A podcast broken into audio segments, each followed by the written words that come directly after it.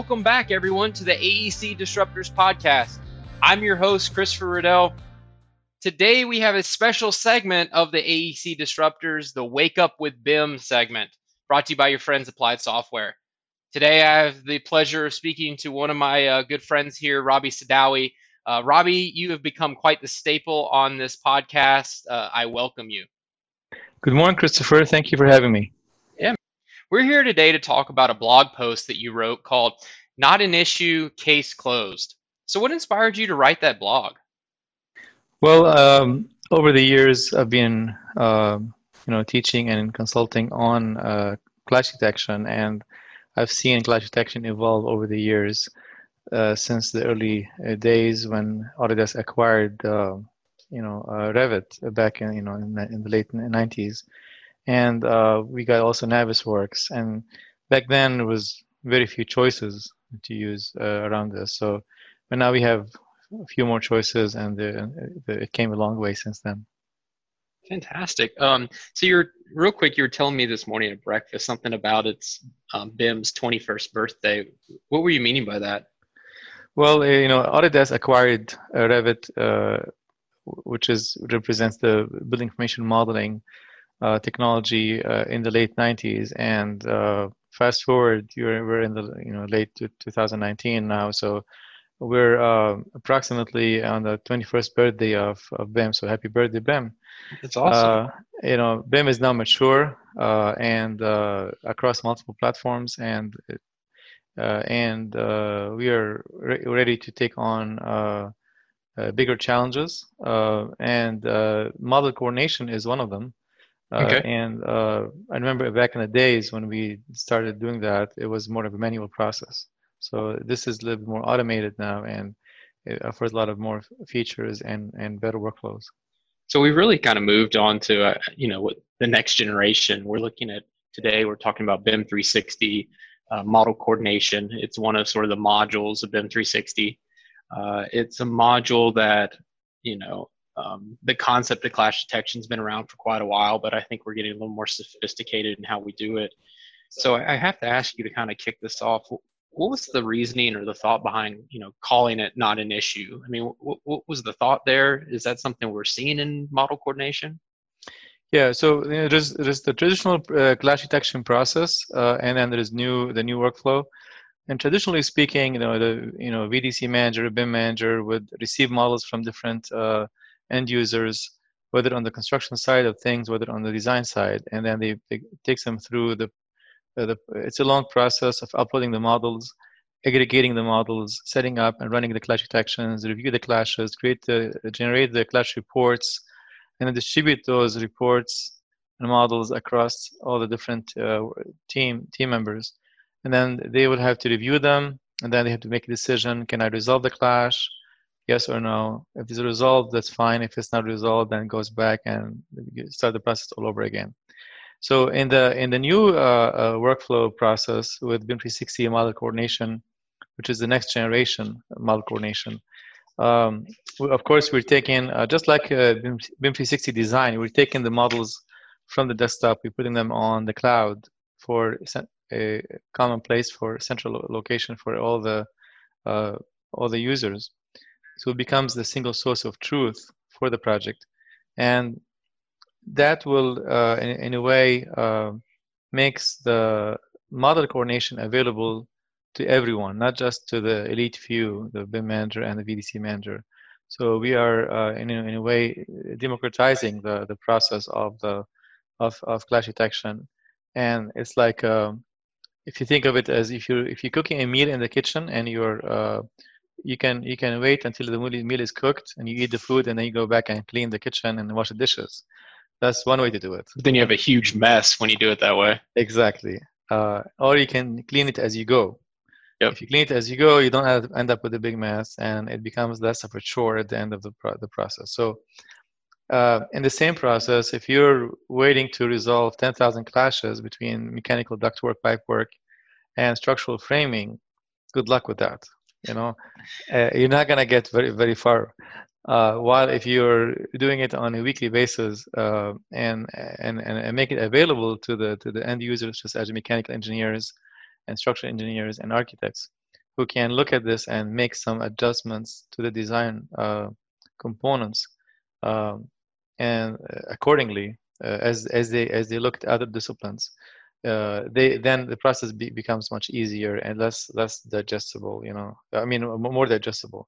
So um, that's uh, really that's a great analogy because when i think about um, when i was in school in college we uh, no one did the dishes and they piled up and and i was the one that cracked first. So i ended up having to wash every dish we had. It was overwhelming and uh, but now that I'm married and my wife does a lot of the cooking, I clean up while she cooks, and so at the end of the day, we we have less of a mess. It's not overwhelming.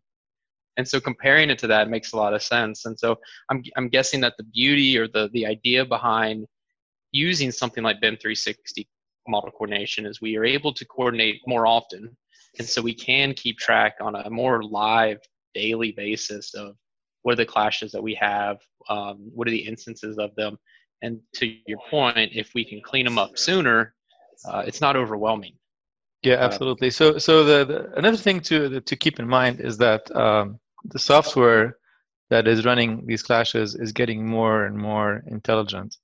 Uh, in a way when you're putting all these models on the cloud the, the the clash detection is happening automatically in the background so it's doing the clashes for us. Exactly. You're not actually having to go set up the clash sets and tell them tell the software specifically what to do because all it's doing is taking all the models that you put up there, creating a matrix and clashing each model against every other model. So how's it sorting those clashes? Yeah, so it it sorts them by type, by object, or by system. So when it does that, you can you can come the end user can come back in a few minutes. The clashes are all run, uh, all possibilities are run. So you can sort, sort and, and filter them and dice and slice them any way you want. And the process of resolving the clashes becomes much easier. The issue is like, okay, what is it? It's a, is it a system? Is it a type? Or is it is it something else? And and and to answer your question, uh, back to the initial question, what is not, not an issue, right? Yeah. Well, uh, it's either an issue or not an issue. An issue means that it needs follow up by the end user. It can be assigned to the end user, such as a mechanical engineer or, or plumbing or engineer or electrical engineer or structural. And uh, the, the end user receives an email uh, prompting them to take action on that with the hyperlink to the actual uh, model or it's not an issue. If it's not an issue, then it can be essentially uh, it's case closed mm-hmm. and, and can be archived. And so not an issue would be something like I, I know that my wall is intersecting with the floor over here because that's just how the model was put together, but it's not actually a problem. It's a known thing versus my duct is running right through the center of this beam. Absolutely. Some of the examples I wrote in my uh, blog uh, that uh, that give some uh, specific examples on what an, what what is not an issue. Uh, some of those examples are things like when you have cable trays or pipes running through uh, just part, regular partitions. Is that a problem? No, it's not a problem. You know, because they're not fire rated or they're not structural in nature. So yeah, it can just run through a gypsum wall board. Uh, another one, another good one is plumbing fixtures attached to the walls. Well, of course they have to be attached to the walls. Where else are they going to be attached to, right? So where this shows up uh, in your in your 10,000 clashes, the first thing you want to do is is is uh, is close the case on them and get them out of the way so the so that you don't have to worry, uh, worry about them anymore. Uh, vertical piping passing through floor slabs is another issue. Is another is another non-issue uh, uh, light fixtures interfering with ceilings. Well, of course, they are in the ceiling, so they have to interfere.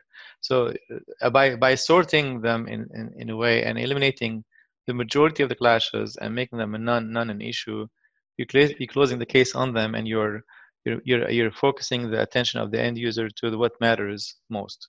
Uh, do you see us getting, or not necessarily us, but maybe the model coordination getting to a point where if you say something's not an issue do you think it, we can get to the point where it could use machine learning technology to be able to identify okay Rabi said that this is not an issue therefore i'm going to declassify all the ones that i see and not list them every time so that it can start to learn you know learn from the behavior of you saying that this light fixture isn't actually interfering with the ceiling. So when you see this ignore it.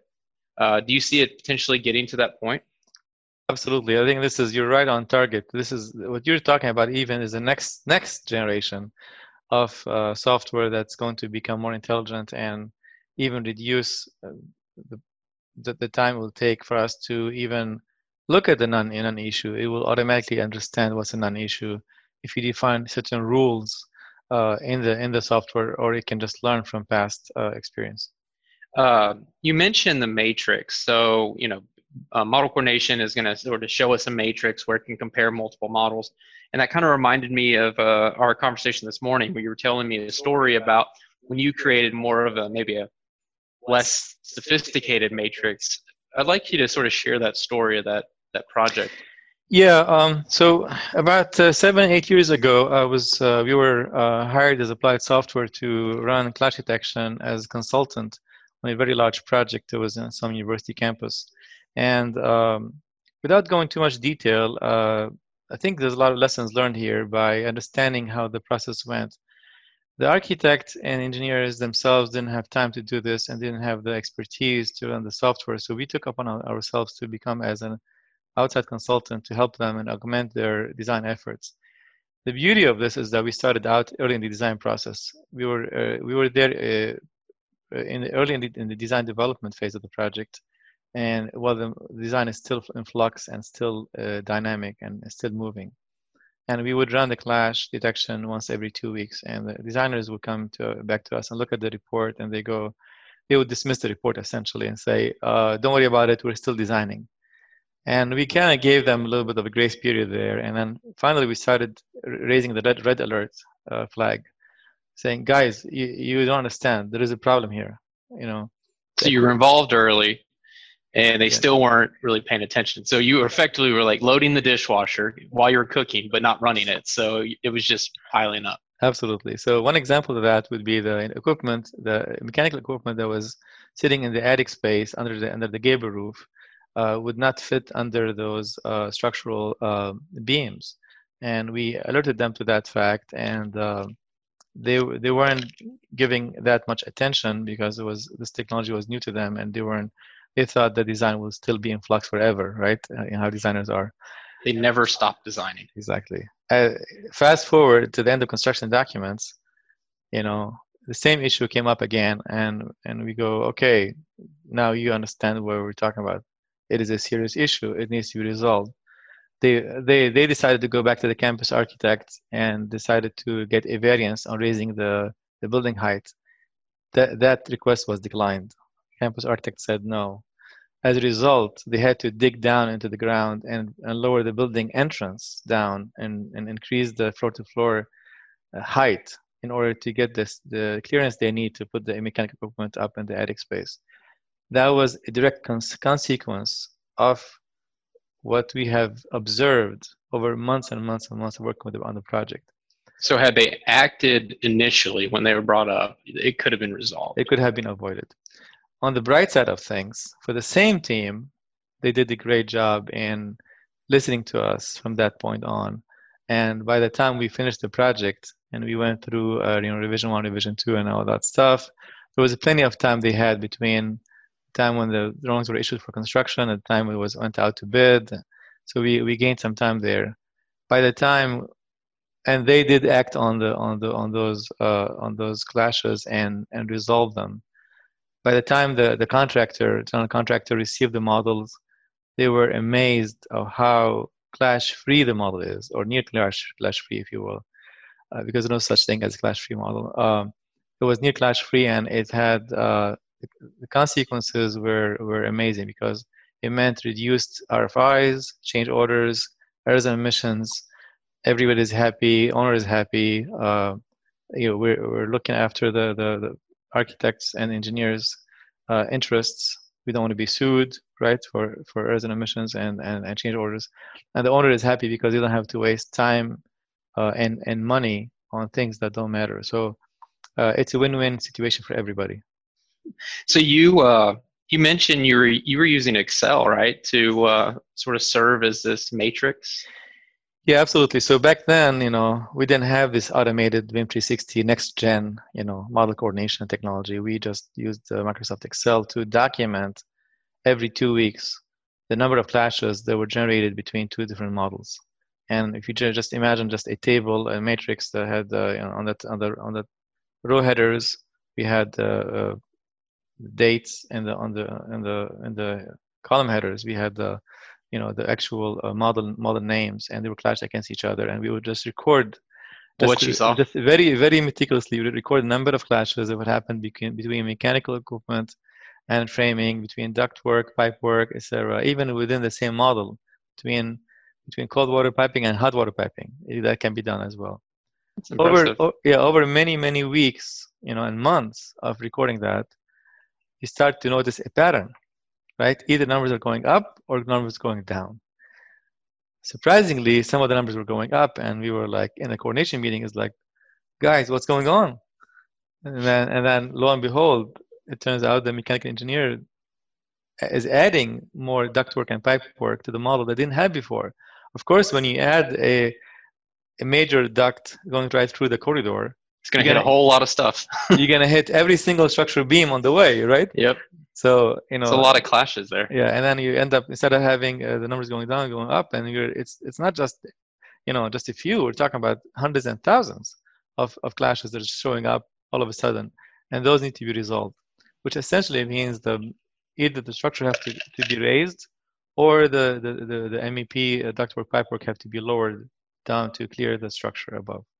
So you're talking about how we can, you know, um, in practice resolve the issues, but if we sort of flip back over to looking at uh, BIM 360 and model coordination, so uh, you know, I, I have this matrix and I clash all these things together, and I notice there's a bunch of clashes. You know, how how do how are those issues actually resolved? Well, uh, if it's an issue, it is created as an issue. It was is given a uh, a date, a uh, uh, and a uh, it's assigned to a to an end user. End user receives an email, and with a hyperlink to the model, so they can go and look at it and decide make it make, make a design decision on what to do next. If it's a, not an issue, it gets, archived and becomes case closed. Essentially, it doesn't show up anymore. The number goes down at that point. Um, uh, some of the uh, some of the uh, reasons why it would be not an issue, it could be a valid interference, it could be a valid penetration, it could be a, a minimum overlap uh, between two, two, two objects. Uh, it could be that the model is inaccurate, so you can ignore that. or maybe the, the, the ductwork can, can flex, so it's okay, it can be adjusted in the field. Or it could be a field fix. You take a hammer and you just bang it into into place uh, or some other some other reason. So you have to kind of choose which of those reasons would be the reason why you're making it not an issue. Because it, when you audit the whole thing at the end of the project, you want to make sure that you're not missing anything, or or you, you don't not you don't have an end user who is trying to hide uh, problems under the carpet, right? Under the rug. Do you? Uh, how do you think we will be able to? So we have all these clashes. How can we learn from these clashes so that we don't continue to do them. I mean, there's some sort of best practices that you've come across that may help um, an end user where they see all these clashes that they know, okay, what, what can I do to keep from this from happening? Yeah, so basically, we recommend that uh, to keep things in the model simple uh, because when you, when it, when buildings can can be complex these days with all the different functional requirements. So if you uh, just be aware of the fact that if you can't model it, you can't build it. So if you can resolve it in a virtual uh, manner, then imagine the, imagine what would happen in the real real uh, project uh, on, on the field, where they actually have to you know order the sheet metal, form it, and and place and put it in place. So keep it as simple as possible without compromising on the functional requirements of the of the of the project. Also, put that uh, those those uh, clash detection protocols inside your uh, BIM project execution plan. That's important because if the, if people don't agree on them, they're not going to do it. You really sort of in the very beginning setting a standard for what's expected. Exactly. So the pro- this should be a process that is very well documented. Um, also, uh, I've noticed over the years that uh, people have uh, a lack of understanding of what that, that means. You know, uh, people don't agree on certain terms. So I think that can be resolved by you know having interns visit the job site more more frequently and understanding uh, what are the the issues uh, and uh, from from a from a real world uh, experience standpoint. Um, and uh, most designers in, in general are not money conscious. They're they don't understand that their their design decisions have some monetary value so yeah, you can do it, but you know, are you willing to pay for it? You know, if you if you make them pay for it, then they'll wake up and suddenly they realize, oh, that, that that's a serious issue. Okay. It's not just a line line work on, on paper. Yep. Um, then of course, working with the end in mind is important because you know when you're when you're trying to um, you have an idea, if you if you can define what that idea is and work backwards to the current uh, step in the, in the in the project, you can you can design the process and make it as smooth as possible. And there's probably other uh, best practices out there that, that we can talk about, but uh, um, this morning also we were we were talking about another uh, experience I had with a VDC manager. Um, can, can I tell you the something about that? Yeah. yeah. So uh, this uh, VDC manager um, told us a story about design build project that he was working on that uh, it was a, a parking garage you know as you know a parking garage uh, floor slabs floor to floor height are very very st- stringent um, so the um, the the required clearance distance is six feet eight inches and when you run these exposed conduits and and, and pipe work through that uh, uh, uh space uh, it's hard to when you run a clash detection to find out whether or not you meet the requirement of the of the clearances. So he basically modeled uh, the the space the, the mass as a as an object inside Navisworks and was able to uh, clash the physical versus non-physical part of the model. And I thought that was very genius.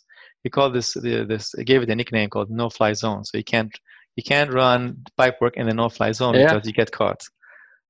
I, I love that term. I think that's great. Um, it's been a great conversation, Rabi. Um, it, you know, it's really impressive to see what Autodesk has been trying to do with their BIM 360 platform. They're really trying to be involved from that very beginning, schematic design, all the way through even to occupancy of the building. Uh, but it, it seems like that clash detection aspect of it uh, is so critical for overall project success. And if I learned anything today, it's that you need to start early and then just consistently keep up with it. Otherwise, it gets to the point where really it's overwhelming, and the longer you wait, the more expensive those changes even become. So, you know, again, if we if we learned anything, it's don't ignore your dirty dishes. Do them while you're cooking, and you should have a better uh, project in the end. Again, I, I thank you for joining me today. Uh, this has been a special edition of the AEC Disruptors podcast. Wake up with BIM. Always check back for more. You can follow us or find us on iTunes, and you can also follow me on Twitter, the AEC Disruptor. Have a great one.